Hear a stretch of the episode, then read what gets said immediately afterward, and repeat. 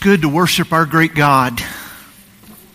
Appreciate our choir and Noah and the whole music ministry helping us to worship this morning. What child is this?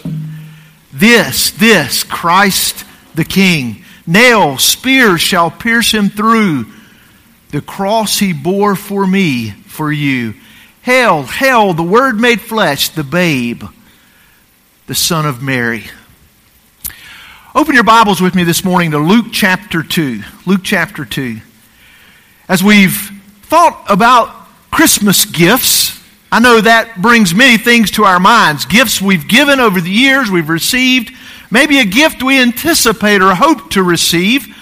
But I hope that one of the things that you're thinking of this year is the love of God. And this morning, that's one of my goals that you will think more and more about the love of God. Stand with me as we read Luke 2, begin reading in verse 8. And in the same region there were shepherds out in the field keeping watch over their flock by night. And an angel of the Lord appeared to them, and the glory of the Lord shone around them, and they were filled with great fear. And the angel said to them, Fear not, for behold, I bring you good news of great joy that will be for all the people. For unto you is born this day in the city of David a Savior who is Christ the Lord. And this will be a sign for you. You will find a baby wrapped in swaddling cloths and lying in a manger. And suddenly there was with the angel a multitude of the heavenly host, praising God and saying, Glory to God in the highest, and on earth peace among those with whom he is pleased. You may be seated.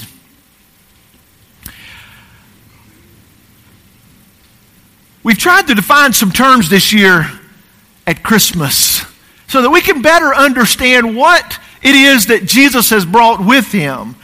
And obviously, our theme today, I think you've picked that up, is that we're trying to better understand the love of God. There's a sense in which we can take the love of God for granted. And it can be, it can be somewhat of a romanticized, God will uh, be okay with anything anyone does or thinks. And that's just kind of this unconditional love that God has for everybody. He accepts everybody no matter who they are, what they're doing.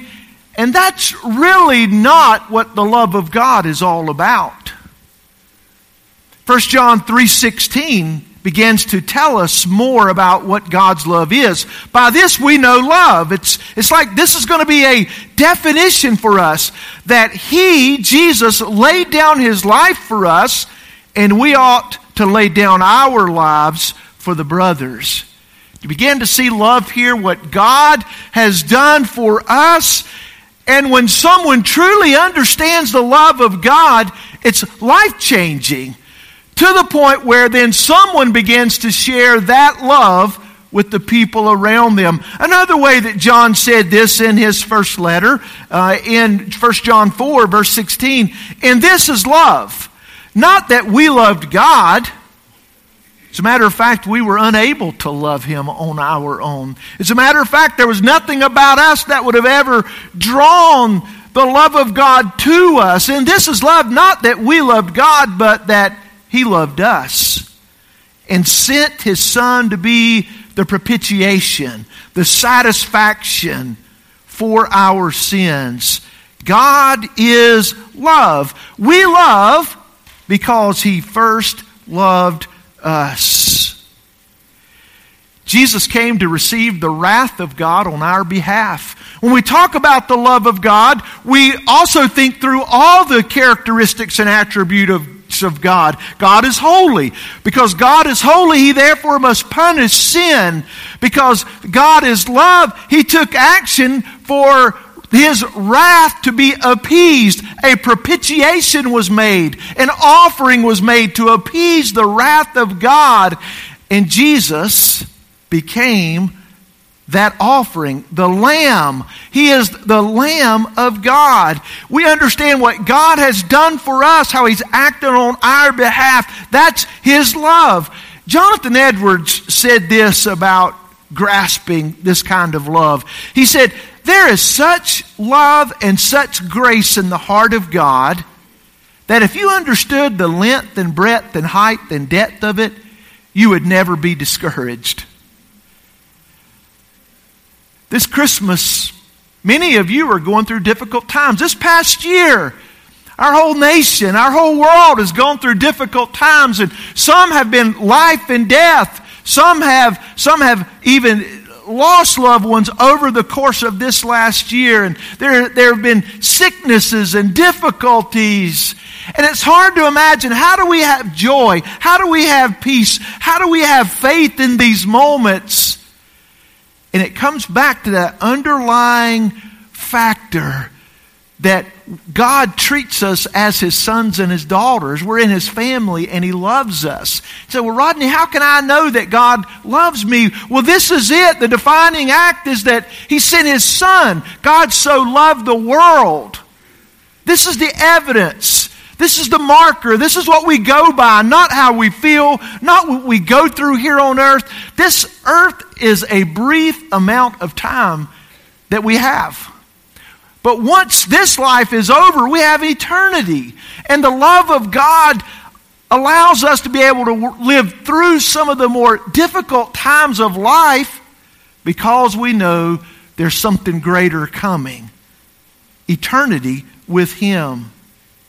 Because He's holy, He had to punish sin. Because He's loving, He took that punishment Himself through Jesus Christ. Let's think a little bit more about our text this morning in Luke chapter 2. Uh, the angel shared this good news with the shepherds. What a birth announcement. Some of you have had children lately, and many of you have had children over the course of your lives. And there are different ways that people make that known. God Himself, when the Son was born of the Virgin Mary, when Jesus left heaven and came to earth, the Father intended on this kind of announcement. An angel came. Now, Mary and Joseph, they had just been through a pretty difficult time themselves. For her, being a virgin, conceiving a child was miraculous. But yet, on the surface, there was a lot of difficulty in how people may have thought about Mary, how they had thought about Joseph. Because here's a child out of wedlock. They were, they were, they were not yet man and wife. They were only betrothed. They were engaged to each other. So they had gone through a difficult nine months, but yet an, an exciting nine months because from conception, this baby was in her womb. And this baby was growing over all of this time. She was with child, and, and her stomach began to expand. It, it, was a wonderful thing. God had created Mary, He had prepared her for this child, for carrying this child, this pregnancy. And I'm sure there were those times that she felt baby Jesus moving inside of her womb before he was born. There were times that Joseph probably felt uh, her stomach to feel the kicking and all of the wonderful things that a pregnancy could bring.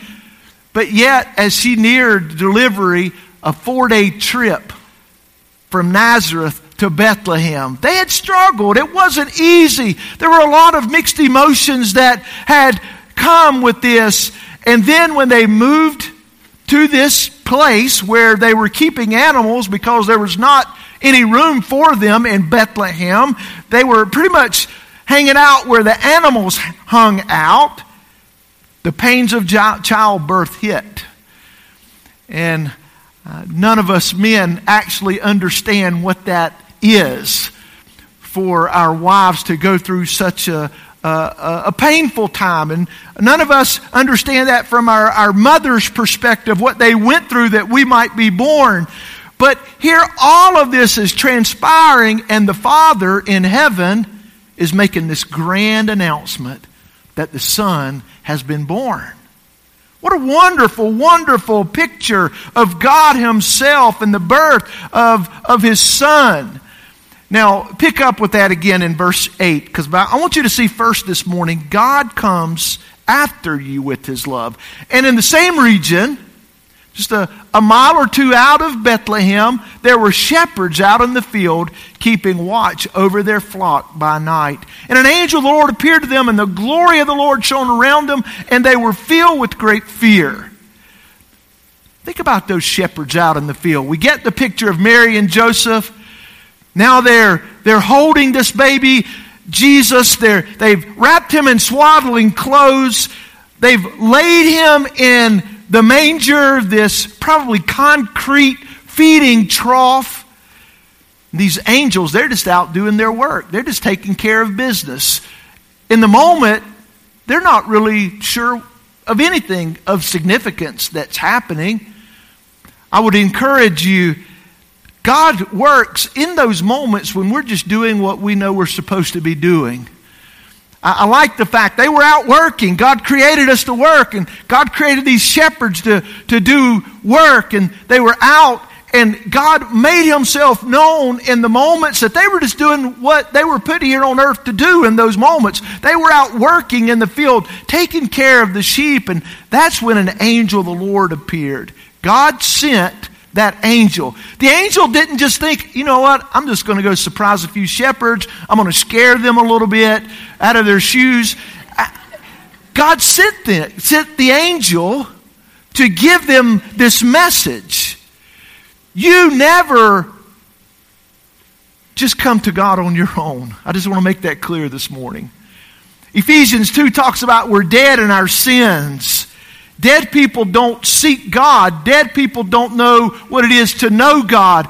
God initiates. Nobody comes to God unless God is drawing them. Sometimes we pray for people who don't know Christ yet. God, would you, would you begin to draw them to yourself? Would you begin to help them to ask eternal questions like, why, why am I here on earth? Like, uh, what's my purpose? And where will I spend eternity? Because that's God drawing them to, them to Himself. If this morning you're here and you've been asking some questions, it's not just because you're a smart person.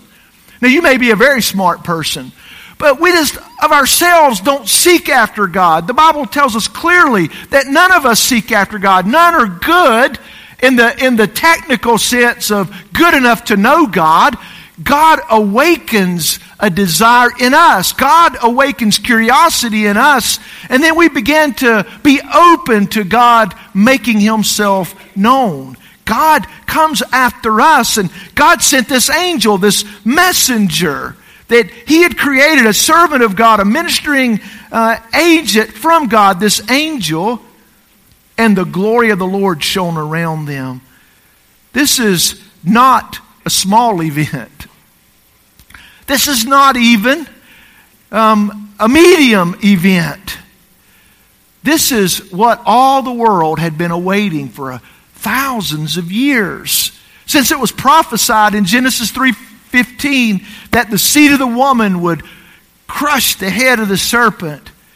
Since uh, all through when the tabernacle was made and the Ark of the Covenant and the presence of God and offerings were being made that would foreshadow the offering that would be once and for all for all people.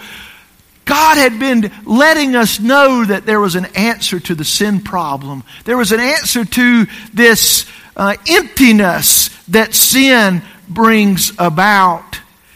And so for the shepherds, the glory of the Lord shone around them. It wasn't just the angel that they saw, but the glory of the Lord shone. It was like a great light, and they were obviously filled with great fear. God comes after you with his love.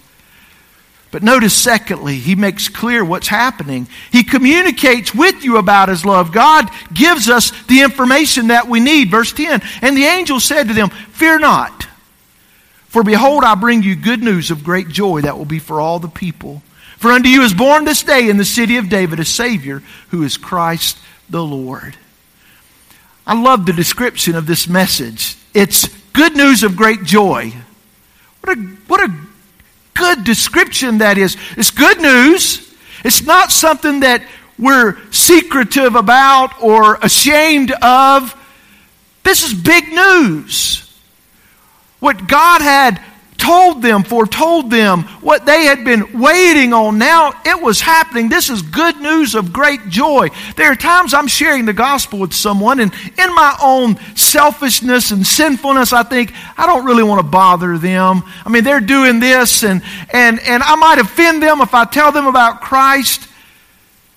And then the Holy Spirit says, What better thing can you do for this person than to give them the gospel? Without it, they die lost and they spend eternity in the place we call hell.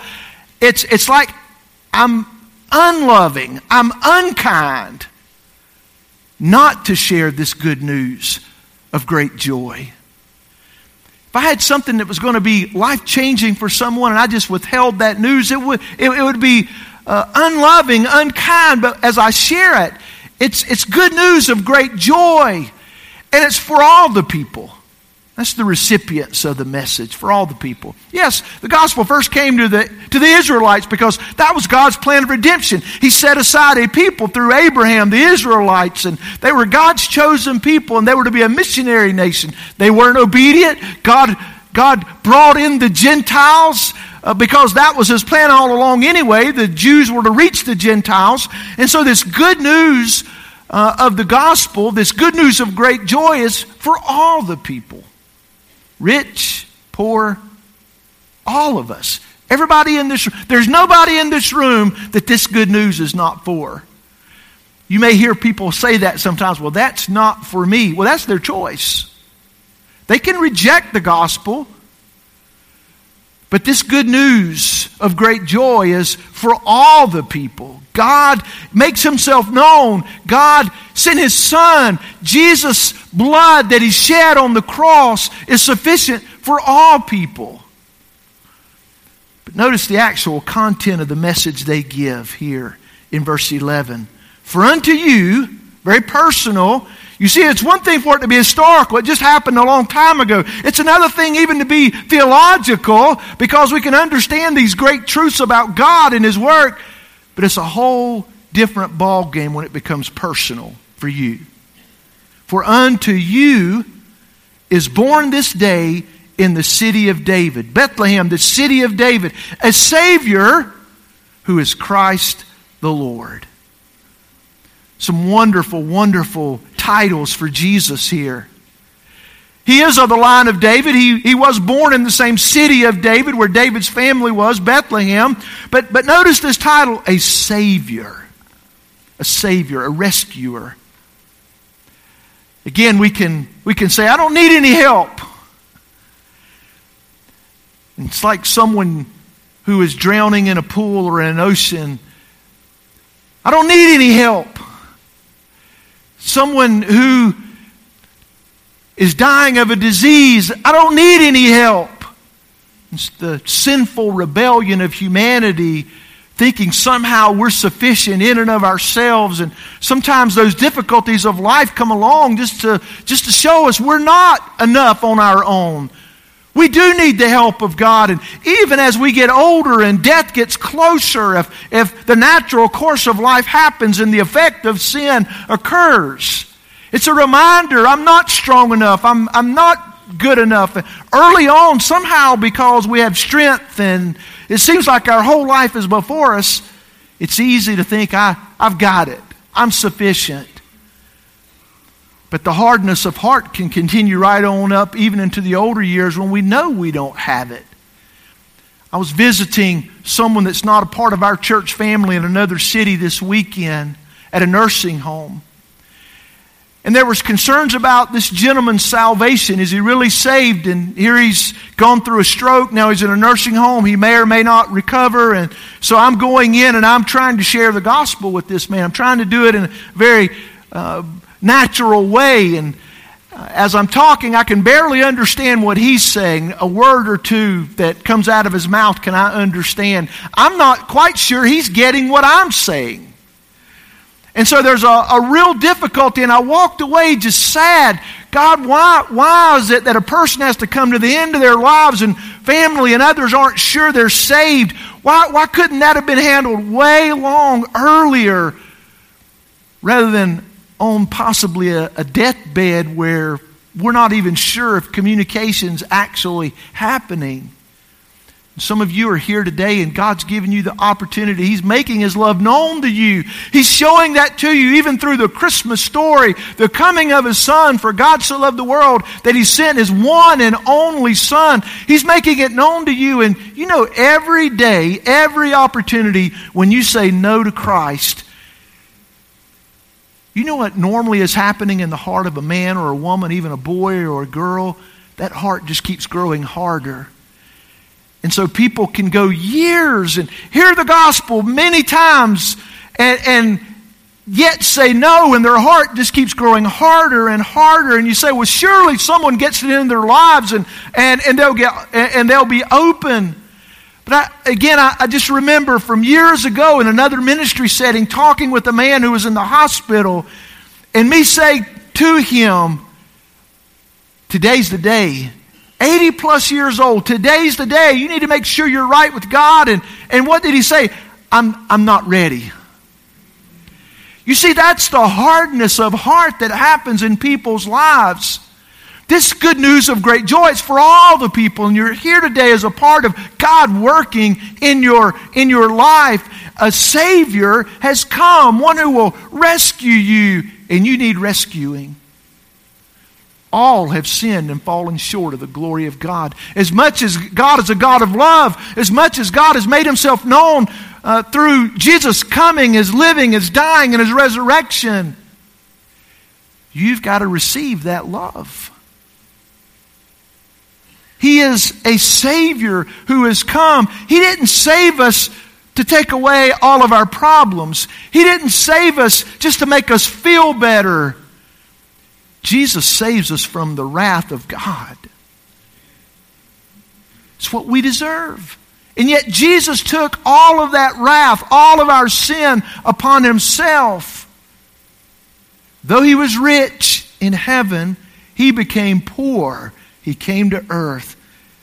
That for your sake, for your sake, he became poor that you might be made rich that you might be restored to a right relationship with God. He, he's a Savior, He's a rescuer. And what else did He say? He's Christ. A Savior who is Christ. Christ is the Old Testament description of Jesus, the coming Messiah. It's literally Messiah. He is the King that was promised that would come and deliver God's people. He is that one. He is the Christ and then the Lord. Lord is He's in charge. He's the authority. He's the sovereign ruler over all. Sometimes we, we think in terms of that must be His name, first, second, third, the Lord Jesus Christ. But that's not it. These are titles. He was given the name Jesus. God is my salvation. Jesus Lord means that He's God Himself and He has all authority. He's the sovereign ruler. And Christ describes the fact that He's the one that the Old Testament talked about. He is the one that was to come to rescue people from sin. We've been asking you as a church family to work on memorizing this text of Scripture. We've been heading toward this text, and this morning we're there. And so I'm going to ask you again just to say this with me. You, you get it. I'm going to begin, and then the congregation, you will say this next part, and then all together we will finish that out. So, and the angel said to them,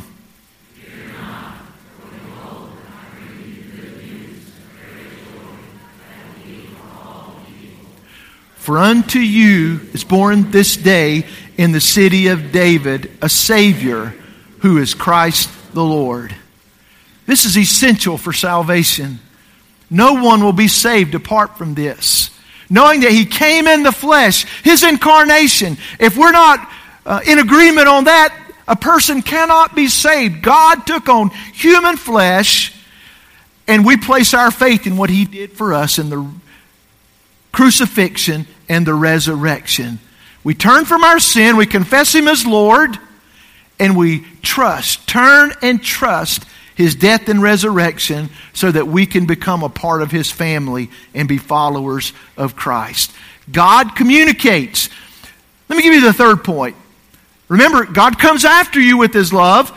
God communicates with you about His love, and now God confirms for you his love. Look on in verse 12. And this will be a sign for you. Now, signs are always a little bit tricky. I, I have people all the time tell me, well, this happened. Is that a sign? Or I was praying and I just asked God to give me a sign. And so signs can be a little bit tricky. Do we see signs in the Bible? Yes. And so they're not altogether bad. But what Jesus did tell people is don't seek for a sign. God's made himself known already. We don't need a sign. We already have it. Jesus lived. He died. Uh, he was resurrected. That's our sign of God's love. We don't need a sign. But does God come along from time to time and confirm things? Of course he does. And, and in this particular case, the prophecies, those were all signs specific to who Jesus was, over 300 plus. We look particularly at the fact that, that uh, Micah 5, verse 2, hundreds of years before Jesus came, we were told where in Bethlehem. And so we, we know that's part of a sign the, the fact that there was a virgin birth, Isaiah talked about that uh, in his prophecies. There's an angel here appearing before these shepherds. That's a sign. And then, of course, ultimately the resurrection. That's our greatest sign. He is the Son of God. We don't look for signs or we don't seek signs, but as we live our lives, there are indicators along the way, not only from the scripture, but, but God does move through circumstances. I don't think we ought to be guided by circumstances, but I think sometimes God just does things along the way that we realize, you know, God's at work here. Those are evidences of God's work. We don't seek them, but we will see them along the way through our circumstances. God's making himself known, particularly here, to uh, verify, validate the very birth of his son, and of course, the giving of the, the story around it and all of Scripture.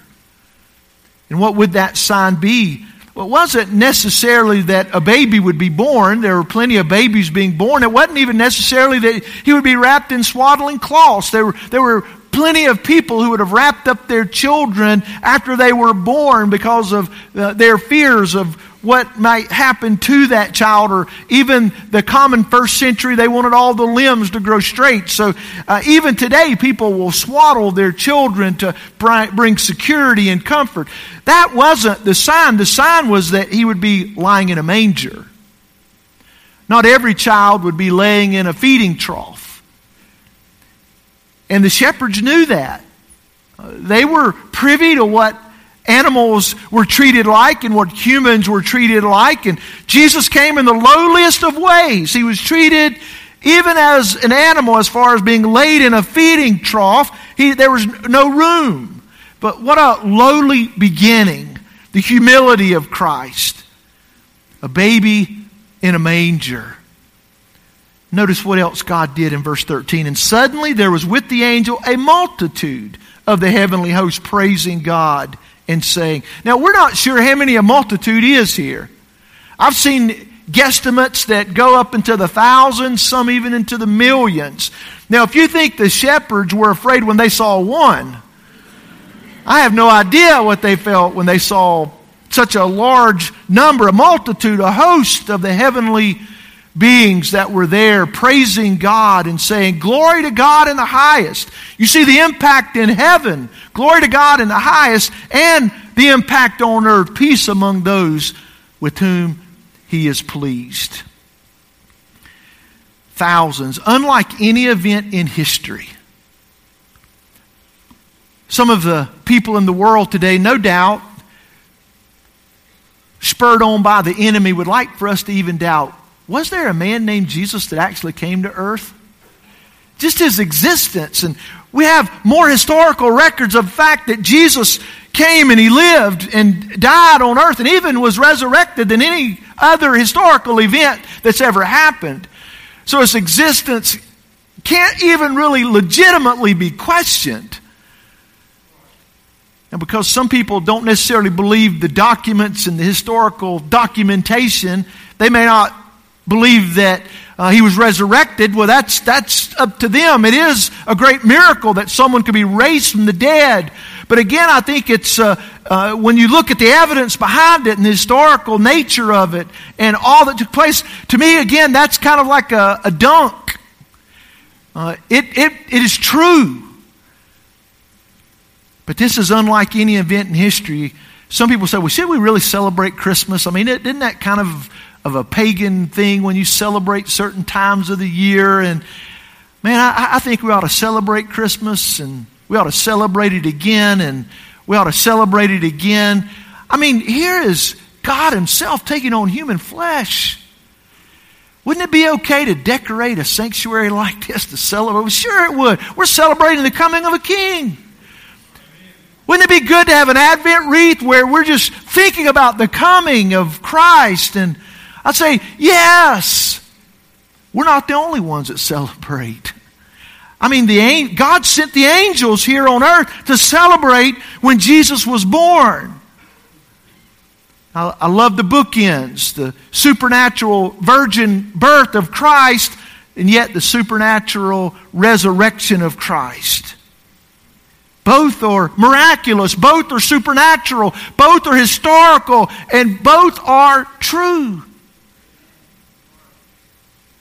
But again, I think we have to come back to the fact that is it personal for you? Is it personal for you? One way that we might could ask that is to what lengths would you go to help someone?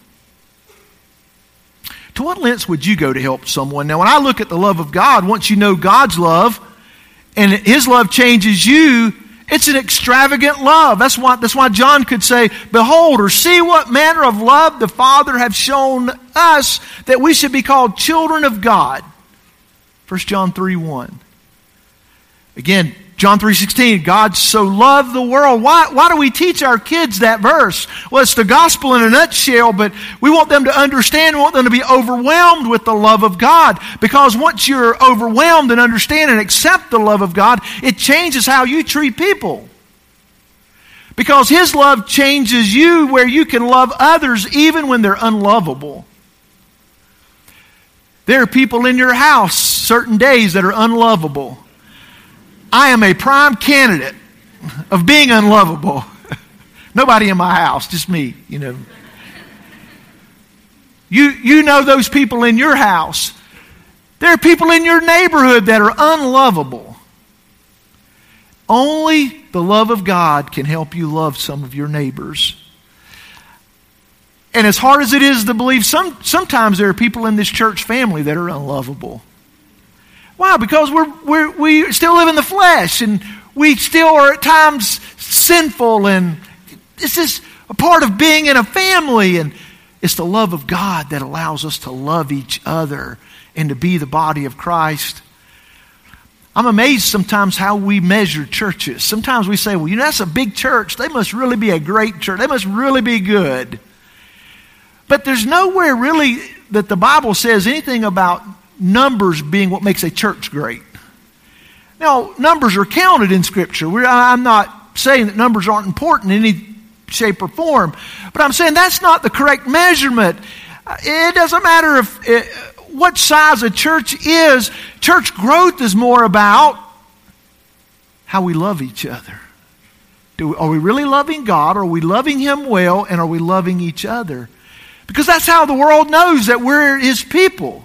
By this, all men will know you're my disciples if you love one another. Because that's not normal in the world. People are envious and they hate and they're divided and they're ugly and they're mean. I hope you never walk through these doors and you're treated unkindly. I, I hope nobody, if ever in this family, treats each other in a mean kind of way. It's not supposed to be that way. Now, it's going to happen because we're sinners. And let me apologize now. if I'm ever mean to you, just slap me upside the head. so you're not supposed to be mean like that.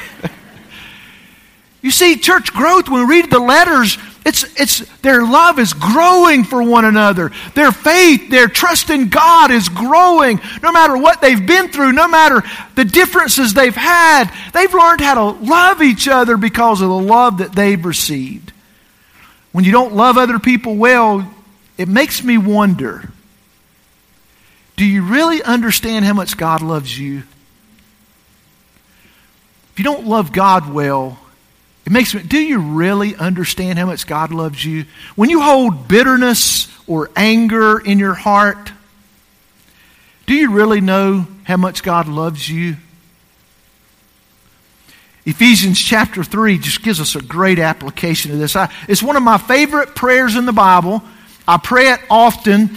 Ephesians chapter 3, and it has a lot to do with the love of God. Let me just read it to you. Ephesians 3, verse 14. For this reason I bow my knees before the Father, from whom every family in heaven and on earth is named, that according to the riches of his glory, he might grant you to be strengthened with power through his Spirit in your inner being, so that Christ may dwell in your hearts through faith that you being rooted and grounded in love, make that connection, Christ may dwell in your hearts through faith, that you being rooted and grounded in love may have strength to comprehend with all the saints what's the breadth and length and height and depth, and to know the love of Christ that surpasses knowledge, that you may be filled with all the fullness of God.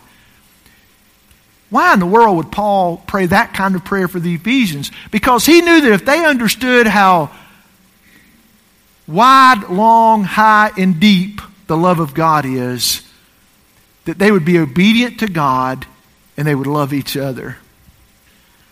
And this morning, may, may God do that in us. When I, when I think about Jesus being the superior and us being the inferior, I mean, God Himself coming and taking on flesh and dying for me and love, that's a pretty tremendous thought. When I look at that gap between God and me, and yet He loved me, it's one thing that if we'd have been equal with God, and God did this for us, we would, maybe we would deserve it. But that gap is so wide, that gap is so long and uh, wide and deep that it's impossible that that could even be a reality. But God, who is rich in mercy and love, has shown his love to us.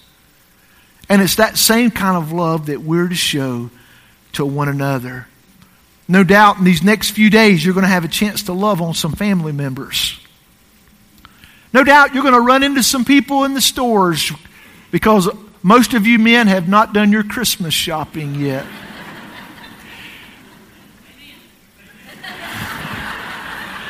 I think that was a female amen, by the way. Just. But you're going to run into a lot of people. How are you going to love them? Places you go eat, they're going to be really busy. The nicest people in that restaurant ought to be you. And when they say, Where you go to church, we're going to say, Yes. But if you're mean, please don't say where you go to church.